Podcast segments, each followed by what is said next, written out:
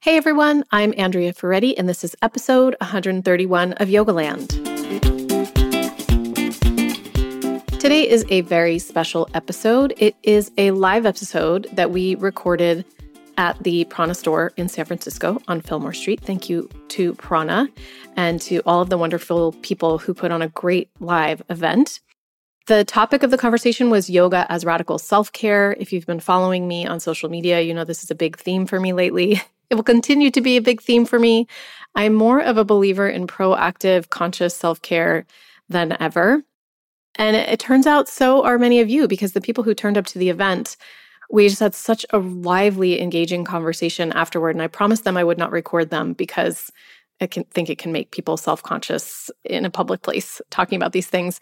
But it was just really clear to me that it was a topic that resonated really well with everyone.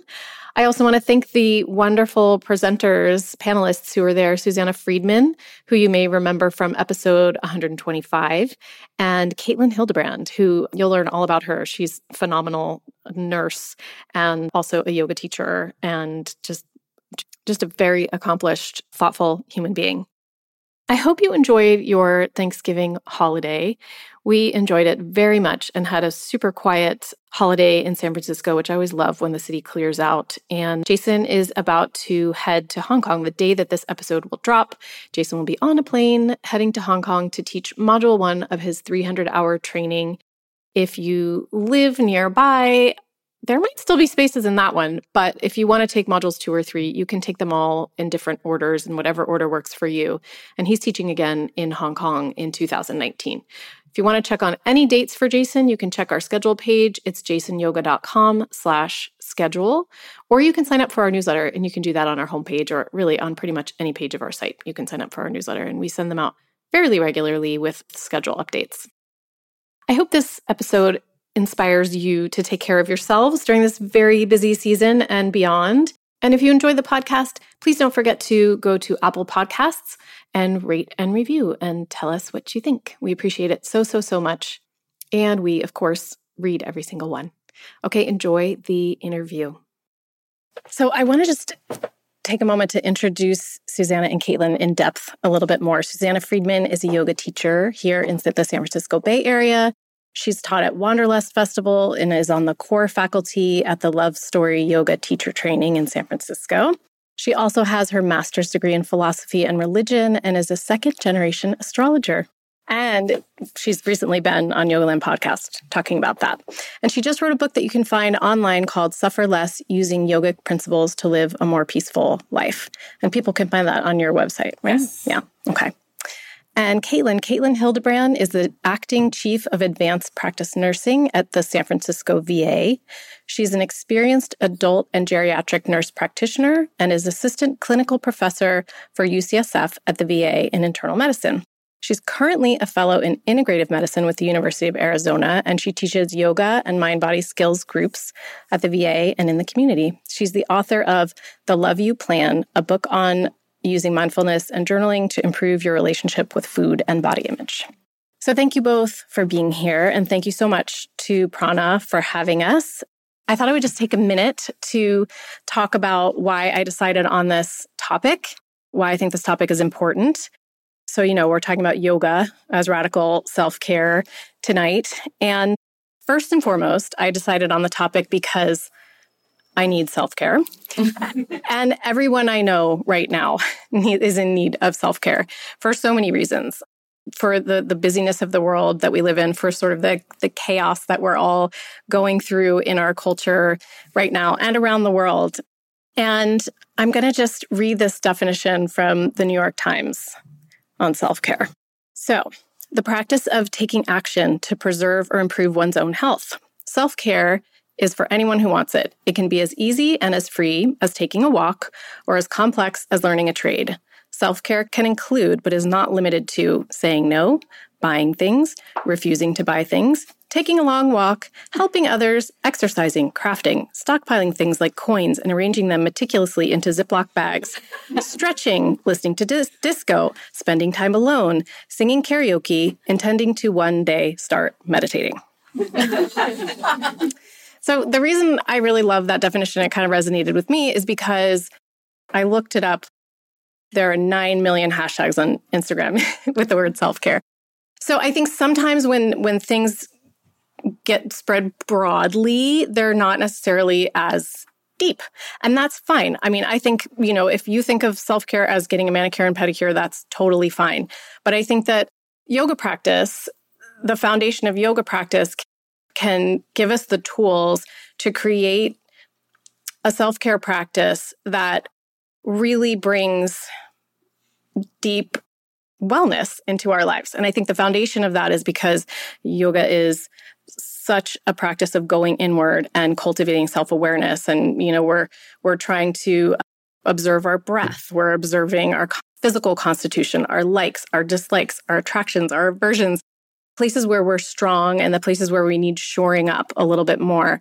So i think when you approach self-care from that place it can be truly radical. I also think of yoga as a practice of radical self-acceptance.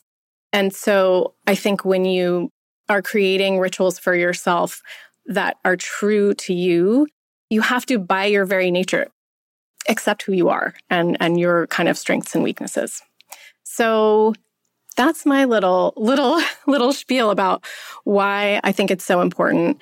And it's also worth noting that that historically self-care from what I understand, it began as uh, a term in the medical community, and it really came into, you know, everyday people with the rise of the women's movement and the civil rights movement. So it was this idea that marginalized people were feeling like the healthcare system had failed them. So they were creating healthcare for themselves in a way, and it was empowering.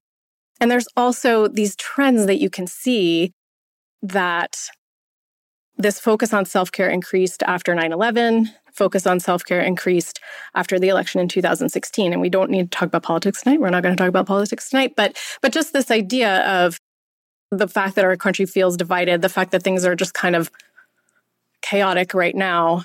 According to Mr. Google, a lot of us are really trying to figure out mm-hmm. how to take care of ourselves. So, Miss Google's off taking care of herself. Yeah, hopefully. I mean, I would hope so.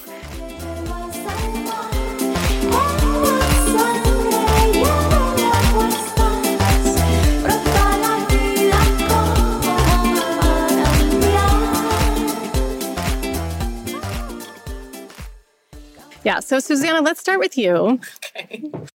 And I'm just would love to know something about your self care and, you know, perhaps how it's changed or evolved since you started a yoga practice as an adult. I know you had a yoga practice as a kid too, but, yeah. you know, just talking about your adult life. Sure. Yeah. So, um, yeah, so it's been about 15 years since I've had a sustained practice, but that has taken many different forms. And that was honestly part of the self-care aspect was allowing my yoga practice to change and take different forms because I used to be a thousand percent asana all the time. And I still really love asana, but it doesn't actually give me the same thing that it used to. Yeah, same here. Yeah. yeah. And so my self care in terms of yoga has really shifted towards silence. Like, mm-hmm. I just want to be quiet. I don't want anybody to talk to me. and I just want some time to not have any noise. You know, it's really, it's said um, in many different ways, but that truth is heard in silence. And so I spend a lot of my time talking, you know? And so, like, after class, no music in the car, nothing, just like silence. I get home, my poor boyfriend wants to talk to me. He can talk to me. Spouses of yoga teachers yeah. need to band together because yeah. it's true. When I first started dating Jason, I was like, you talk all day and then you come home and there's you don't say much. Yeah. And then I met another yoga teacher's wife, Noah Maze's wife, and we were laughing about it. It's very common. Yeah. I mean, I think honestly he's like probably pretty appreciative. yeah, I mean, so that is really how I take care of myself now. And as a teacher, the amount of time I spend at my computer is absurd. I mean, mm-hmm. I was at my computer yesterday for, well, actually, I taught all day yesterday. So the day before, I was at my computer for eight hours mm-hmm. working, which I really didn't expect when I decided to become a yoga teacher. So right. stepping into the role of teacher has also really changed my practice. And it's also really changed what serves me And then the, the last thing I'll say is that teaching has become a huge part of my self care because one of the things that Stephanie Stephanie Snyder is my like oldest main kind of like heart teacher. One of the things she said to me is teaching is now part of your spiritual practice. Because if you've chosen to be a yoga teacher, you've chosen to consistently be there for people. Mm-hmm. And like 98.9% of the time, I feel better after I taught than before.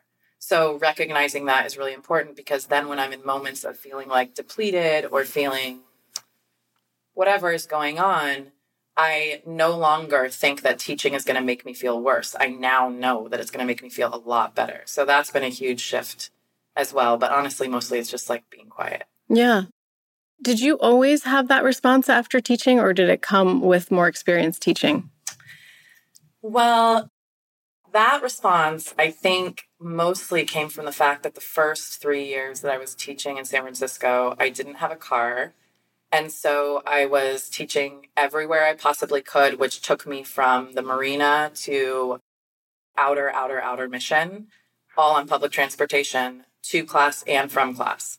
And so I think that's what it was born out of was getting on public transportation after I taught and being mm-hmm. like, I'm surrounded by people who have no idea what personal space is, who are going through their own things. So, like, of course, I can't expect them to be sensitive to my desire for peace, mm-hmm, mm-hmm. you know? And that's what really made me realize the importance of quiet mm-hmm. was mm-hmm. taking the bus, to be honest. It is also a place where you can be very anonymous, which is nice. Public transportation. Yeah. Maybe I have a better sort of like layer for that now. Thankfully, I have a car, but I would argue that like when I was 25 through 28 in yoga clothes on Muni, there wasn't really that mm. much of a way for me to be anonymous. Yeah, okay. Fair enough. Fair enough. in the midst of this, me too. Yeah, yeah, yeah, exactly. Yeah. So, Caitlin, how about you as a as a healthcare practitioner, someone who is also in a profession where you're constantly caring for other people? What are some important self care practices for you? Well, I feel very similarly to you, Susanna, that teaching is one of my ultimate self care. It is my fun time. Mm-hmm. It's my time to be creative. My background was in dance and gymnastics. So when I create my classes, I create them as I go. So it's this creative process for me every time. Also, sometimes it's tiny, small moments. You're really being present while I pet my cat, mm-hmm. putting my face next to her and listening to her purr. Mm-hmm going on a walk, being outside. The older I get, the more I crave to be outside. When I'm not at work, hunched over my computer or seeing patients, I need to be outside. And that's where I find peace. Mm-hmm, mm-hmm. And how do you counsel patients, you know, working at UCSF, working at places that are pretty traditional places? Is it encouraged to talk about self care with your patients? And if so, like, what's the language and what are the protocols? What are you allowed to talk about with people? We are absolutely encouraged to talk about self care. I do work for the VA. I'm a professor for UCSF, so oh, okay. to clarify. And the VA is going through what we call cultural transformation towards whole health, where we're absolutely encouraged to talk with our patients about their comprehensive mind, body, spirit wellness. Mm-hmm. In the moment, if they have crucial medical problems, that's what we're focused on, of course. But no, I mean, we are taught and encouraged consider people in all of the contexts that they're living. Yeah. And that means socially, in terms of how they relate to their community, how they can give back to their community. Asking people what, what brings you joy? What gives you a sense of purpose? Often helps them find motivation to make the changes they need to make for their own healthcare needs, hmm. better management of their diabetes or their heart disease. That comes from feeling like I have worth and value and I'm worth taking care of. Hmm. And so that's really powerful. Yeah. Uh, that's so key. Someone, when I posted about this event on Instagram, someone mm, posted that, you know, how important it is to model self care to the people around you, whether it's your daughter or your coworker or young people who are younger than you, because you are showing them your value and that you believe that that is a priority. And I think either of you can answer this question, but I mean, I just see such a direct connection between taking care of yourself, carving out that time so that you can show up in the world in the best way possible in the way that you need to. And I see such a connection between that and and what we teach in yoga. I see this idea that self-care isn't just about carving out time for yourself to take care of yourself. It's in the spirit of then going out and serving others. Yeah. So I almost always in the beginning of practice, when I always have people set intention and very regularly I'll say, and then add, so I can be of service. Like your self care has to be about sustaining yourself so that you can go out and serve the world. Otherwise, you're never going to be happy. Like in the Bhagavad Gita, Krishna talks, he said, like, service is what sustains us. And people might not get to that on their own, but they will get to the point of feeling so fatigued and so unhappy because everything they think would make them happy hasn't made them happy. And at a certain point, if you're paying attention at all, you have to kind of think, well, I've been serving myself this whole time and I'm still not happy. I guess I better try something different, which is serving someone who's not you yeah, that part is so important to me that this self service isn't just to make us feel good, it's to make us available for people who need us. Mm-hmm, mm-hmm. Yeah. And I mean, it's just interesting that you can come at it in either direction. You can come at it from like, okay, I'm going to do my self care so that I can be of service, or you can think, how do I want to be of service? And then it actually helps you take care of yourself better. Mm-hmm. I, I just never really thought about that. I think it is bi directional. Yeah. I feel more inspired while I am able to inspire people to care better for themselves. Yeah. And it helps me be inspired to take care of myself. I mean, when I started teaching, I realized, whoa, I didn't realize that I needed to show up and almost be a spiritual leader for folks. I feel like yoga class is a combination of a gym, a bar, and and I get both things out of that. I get to be healthy and I get to unwind, but in a much healthier way than perhaps someone might at a bar. And it's also a church for many people to show up and have a consistent place where they feel like they can connect to something much deeper than themselves. Mm-hmm. So I really feel honored to have that role in people's lives. Mm-hmm.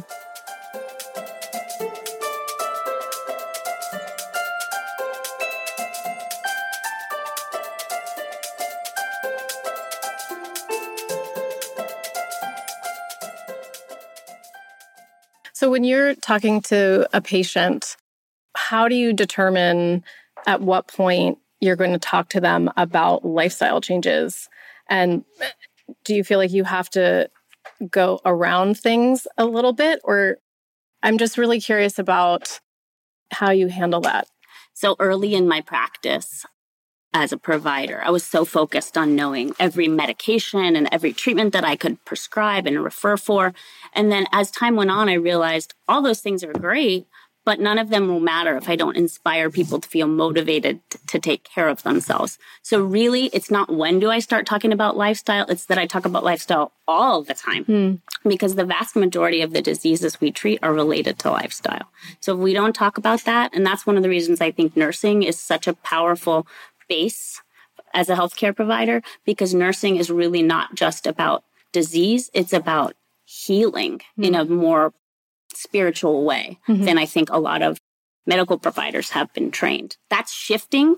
I mean, in my fellowship in integrative medicine now, I'm profoundly touched by the the goals of other physicians that I am in fellowship with who want to get to that deeper level, to nourish themselves as providers too, to prevent burnout. Mm-hmm. So, I mean, we're all just human beings on this planet trying to get by. Right. Yeah, yeah, yeah. So talk more about your fellowship. It's your focus is on the role of spirituality in healthcare? Uh no, that isn't the focus overall, but that's okay. the thing that's getting me fired up most right now.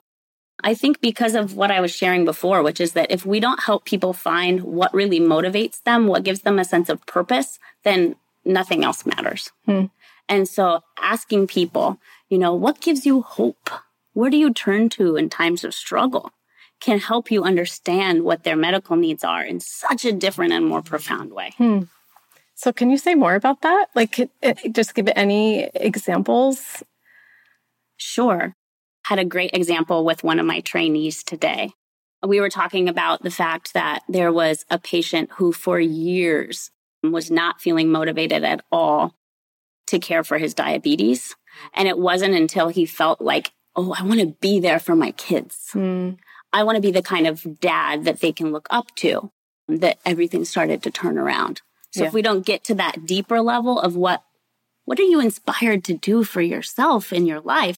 Right, right. Instead of like, okay, well, you need to keep track of this sugar at this time and that sugar at that time, and you can't eat that and you can't do this, and you have to walk 15 minutes more every day. And that doesn't work for anyone. Right. I know for me, when I start getting in that mindset of no, you can't eat this and you can't do this, and it, it falls apart in an hour. Yeah. But when I think, what am I going to do more of Mm-hmm. that I like to do? Mm-hmm. Great, let me do that. Mm-hmm. Mm-hmm. You know, it just strikes me about this whole conversation about, and just what you were just saying is like, maybe the first step in real healthcare or real self care, rather, is like understanding your why. Because if you don't understand your why, then everything is going to be surface. It's Mhm. not tied to anything, it's not anchored to anything. And so, I mean, just thank you for saying that. I'm just like, so I have friends who are veterans and I'm so, and they live in Barrie, and I'm just like so grateful that you're there providing this. And I think that's such an important piece. Like, how do you even know what the first step to take is if you have no idea why you're doing what you're doing? And sometimes that's how it goes. We have to just sort of start by doing something, Mm-hmm. but it doesn't make sense to bring in the why so much later, you know? Because then you have to do this whole rearranging thing again. Rather than if you know your why pretty quickly, then you can be like, oh, well, this is in service of my why and this isn't. And that's a really much easier way to make decisions. And it's just so much more human to to talk to people about what motivates them to be healthy rather than the laundry list of things they have to do to be mm-hmm. healthy. Yeah. I think I'm like much kinder to myself with all of these things since becoming a mom just because it's so hard on your body and it's just so it's it's the hardest job I'll ever have. Like for me, I, I don't have any question about carving out like regular little periods of self-care you know, I try to like bookend my day basically with like a nice ritual in the morning and a nice ritual in the evening. No matter what happened in the middle, I have those two things, like something to look forward to. And then also, I think creativity is a really big part of self care for me. That's just like a different kind of self care is getting into a flow state, whether it's like in a yoga class or in meditation or journaling or, or something like that. And you wrote a book all about journaling and you mm-hmm. talked about creativity. So is that part of what you talk to people about is is this concept of the flow state or creativity as well or do you start with just like I should talk to them more about creativity. That's a great approach. I haven't, but I do find that the journaling has been profound, and that came from my own experience. I have struggled with body image my whole life, starting in dance and gymnastics, as many people can probably agree Yeah. with. And then later on, after an eating disorder, I gained a lot of weight. And then I was very scared to try to lose it because I didn't want to go back to that disordered eating pattern. So I decided to blog and I wrote a blog for accountability and also so people that love me could check in with me and making sure I wasn't doing anything too extreme. that's great Um, and it really worked. And so after that, people started saying, well, you should write a book. And I've been working on the book ever since. I'm planning now to revise it to encourage, include a lot more of the mindfulness content that I've been focused on in the last couple of years because that's if I my definition, well, it's not mine. Kabat-Zinn, the most famous researcher in mindfulness, is paying attention to the present moment without judgment and with loving kindness. And I'll tell you, I was practicing yoga for many years without loving kindness. Hmm. And so I wasn't doing it mindfully. And so it's only about really accepting yourself for who you are, like you mentioned, accepting your body for where it is in this moment right now. yeah And then that way, that mindfulness, as we infuse that into our self care practices, then we're doing it not for esthetics mm-hmm. not, but for real, true, vibrant, radiant health. yeah i just feel like healing from body image issues is just a lifelong process. I don't know anyone like even you know male or female.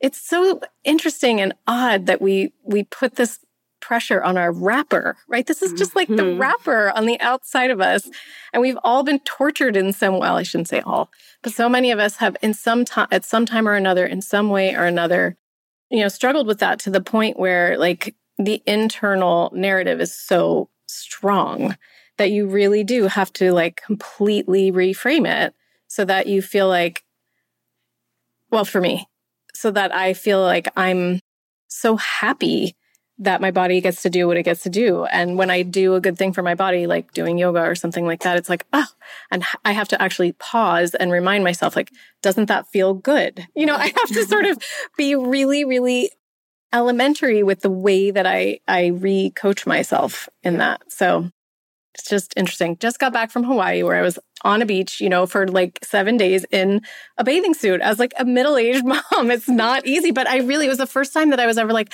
I am not going to be mean to myself. I am mm-hmm. not. it's just, it's not going to happen. No one cares. And you know what?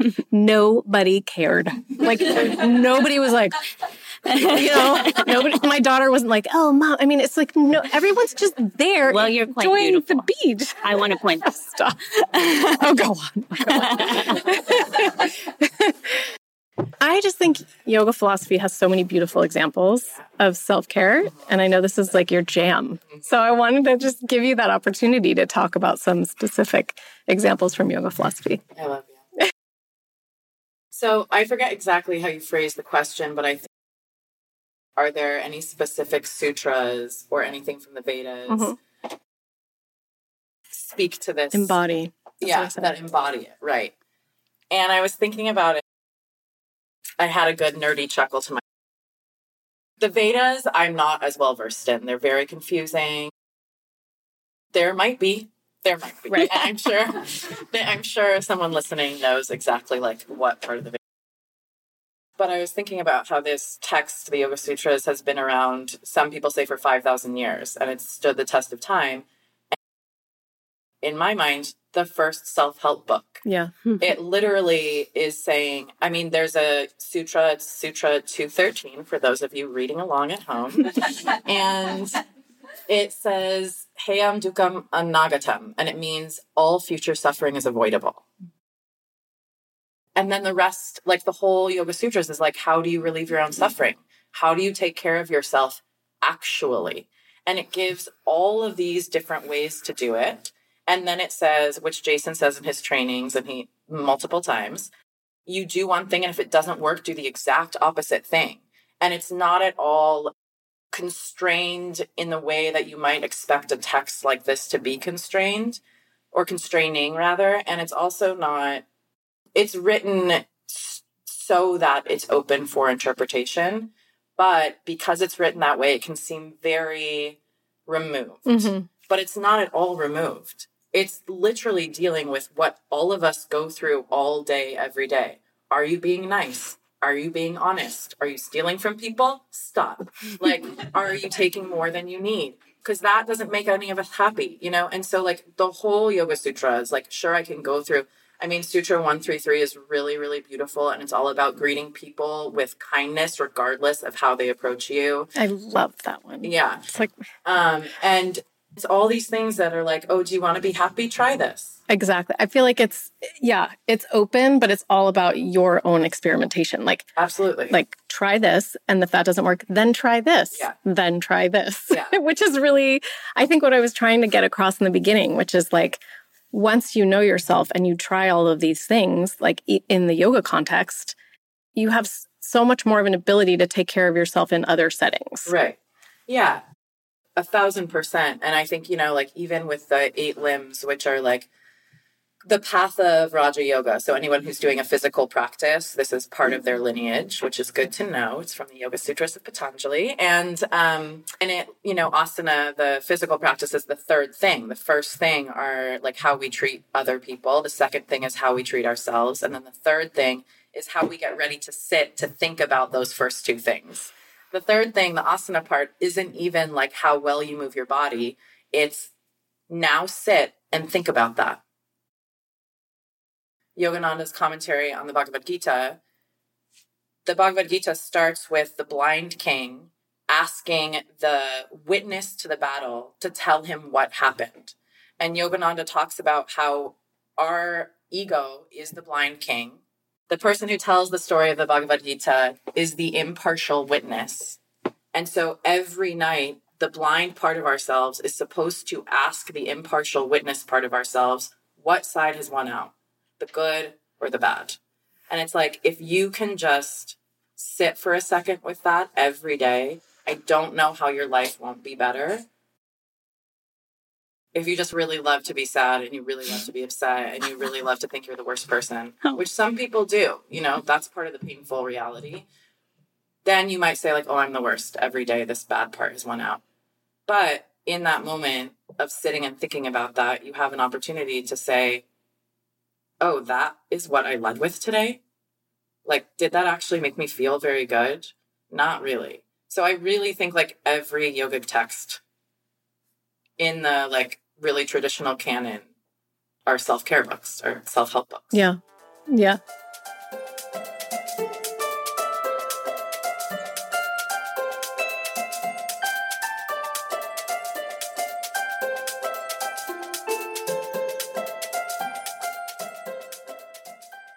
I've been thinking a lot about the Yoga Sutras lately because I did a podcast recently Yeah. on that new book, Living Sutra. Mm-hmm. And uh, I also interviewed a, a professor of religious studies who, you know, just like knows so many texts back backwards and forwards. And I said to her, like, why is this our central text in modern yoga? I'm just fascinated by it.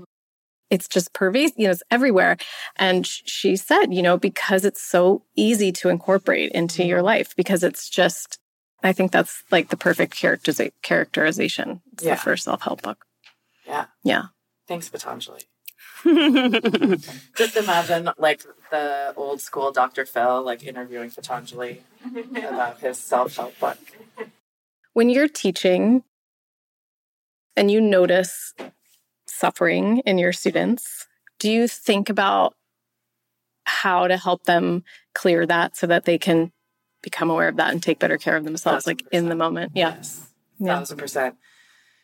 It's so easy to see when that's happening, whether it's for a physical reason or not a physical reason. And the physical reason is obviously easier to address. And it honestly just requires more often than not a teacher saying, just relax. Yeah. Or I was actually talking to another doctor who was saying the word relax can be very triggering for people. So, and I've stopped using it because of that. So just soften, just soften, just allow it, just soften. And what that does for students is it makes them feel seen. And in feeling seen, we automatically, so much of our suffering is relieved because it's a feeling of, I'm not alone in this. So that's a really, like, physically, yes. I can't tell you. I mean, there's some students of mine in this room, so maybe during the question answer part, they can tell you what I say. I can't tell you what exactly I say when I notice the mental and emotional suffering, but it's a lot of language around it just is. It doesn't mean anything. It just is. So just let it come and then let it go, Mhm. you know? And you're in it however long you need to be in it because that's what's happening. Don't fight what's happening. So much of our suffering is like, well, I don't want to feel like this, so I'm going to pretend like I don't, Mhm.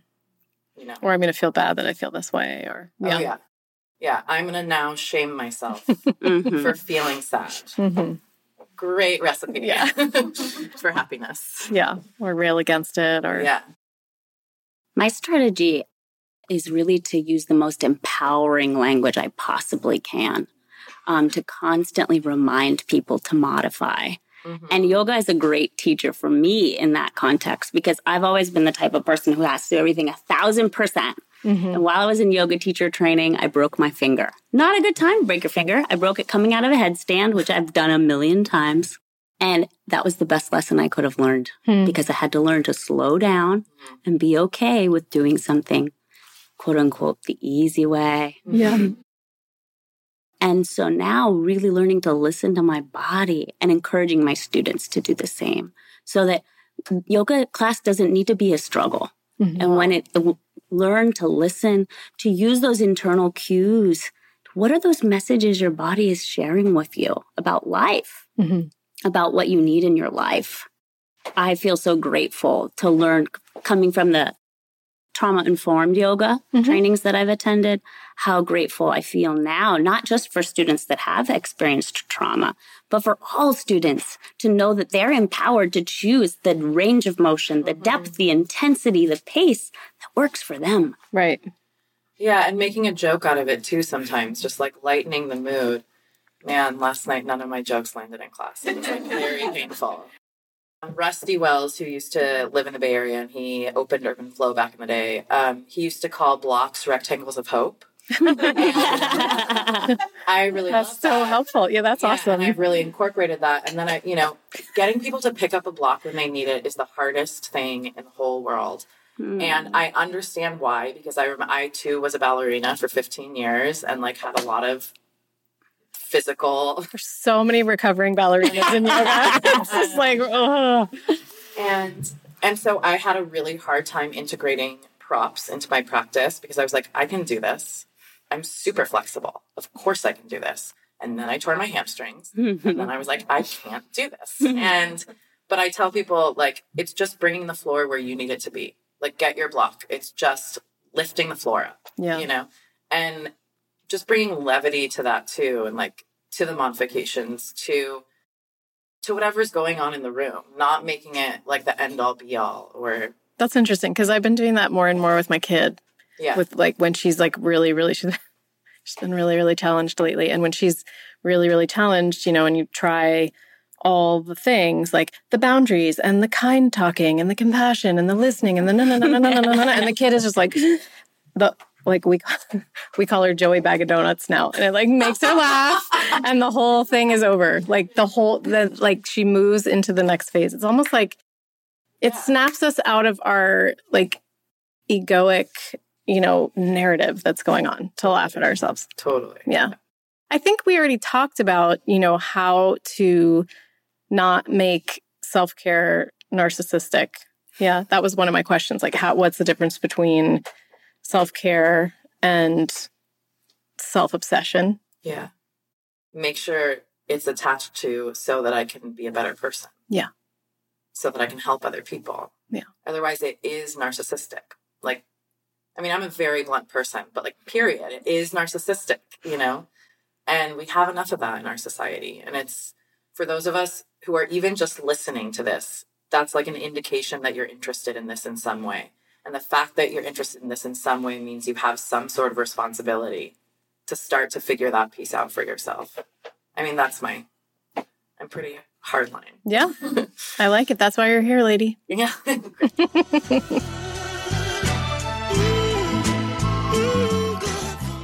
Thanks as always for listening. I will put a link to that New York Times definition of self care because it had a really great a bunch of essays from staff people, uh, staff writers on how they practice self care. And it was a wide variety of different personal essays that were really funny and just enjoyable to read. So I'll put links to that and other show notes at yogalandpodcast.com slash episode 131. And until next week, enjoy your practice.